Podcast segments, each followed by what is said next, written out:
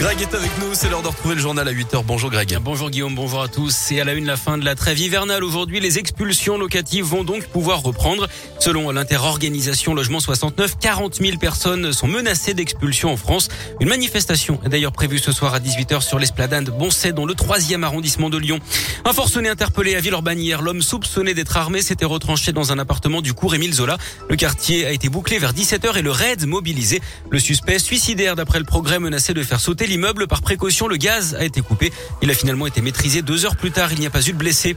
Une macabre découverte ce mardi en fin de journée dans le neuvième arrondissement de Lyon. Le corps d'un homme flottant sur la Saône a été repéré par un équipage d'aviron. D'après les documents retrouvés sur le corps qui aurait séjourné longtemps dans l'eau, il s'agirait d'un homme de soixante-seize ans dont la disparition remontait au treize mars dernier et qui avait été signalé aux autorités. Une enquête est en cours pour déterminer les causes exactes du décès. Les pistes de l'accident ou d'un acte désespéré sont privilégiées. Le Sénégal, la Réunion ou encore Chypre, neuf nouvelles destinations sont à découvrir cet été au départ de l'aéroport de Lyon-Saint-Exupéry. Après deux années marquées par la crise sanitaire et des avions longtemps cloués au sol, le trafic aérien a repris et s'accélère. L'objectif de l'aéroport lyonnais est d'atteindre entre sept et neuf millions de passagers en deux mille vingt-deux, encore loin des onze millions d'avant-crise, mais deux fois plus que l'année dernière. Quant aux conséquences de la guerre en Ukraine, le président de Lyon Aéroport se veut rassurant. L'enjeu central pour le secteur reste la hausse des prix du carburant, explique Tanguy Bertolus. La guerre en Ukraine, évidemment. Évidemment, un, un événement dramatique auquel on est très attentif. À ce stade, il y a très peu d'impact sur le trafic euh, à partir de Lyon, puisqu'il y avait euh, un vol par semaine euh, à destination de Moscou qui est évidemment annulé. Euh, aujourd'hui, on est surtout effectivement attentif euh, à l'évolution des prix des carburants et leurs potentiels impacts sur les billets d'avion. Aujourd'hui, on n'a pas de signal euh, fort sur une, des évolutions des programmes des compagnies aériennes cet été. La situation pourrait être différente après la période estivale. Plus d'infos sur radioscoop point com. En parlant de carburant, un trafic a été démantelé dans l'agglomération lyonnaise. Trois personnes, deux hommes et une femme se procuraient de l'essence et du gasoil gratuitement grâce à des cartes de carburant volées, notamment à Vénissieux, l'équivalent de vingt mille euros en quelques jours.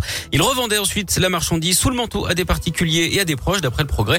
Les trois suspects ont été interpellés lundi et mardi et placés en garde à vue. Une Audi Q cinq d'une valeur de vingt mille euros et deux mille quatre cents euros en espèces ont été saisies, tout comme des bidons et les fameuses cartes de carburant dérobées. Le trio a reconnu les faits. Il a été déféré hier en vue d'une comparution immédiate. De Dalton, épinglé par la justice, le Lyonnais qui avait jeté une bombe à eau au visage du maire du huitième arrondissement et son chauffeur ont été écroués dans l'attente de leur comparution le quatre mai prochain. L'un d'eux était une nourrice. six kilos d'herbe de cannabis avaient été retrouvés chez lui. Leur avocat a plaidé la blague potache sans succès. Les suites de la gifle de Will Smith à Chris Rock dimanche soir lors de la cérémonie des Oscars. L'Académie des Oscars a entamé une procédure disciplinaire contre Will Smith qui avait reçu une statuette quelques minutes plus tard pour son rôle de meilleur acteur dans la méthode Williams. Will Smith qui aurait également refusé de quitter la cérémonie après avoir frappé son collègue. Du foot, O L, Juventus Turin, quart de finale retour de Ligue des champions féminines ce soir à Décines. Les Lyonnaises doivent impérativement l'emporter pour espérer se qualifier. Coup d'envoi de la rencontre à vingt et une heures. Et puis en basket, ça joue. En Euroleague, l'Asvel est attendu au Maccabi Tel Aviv à vingt heures cinq.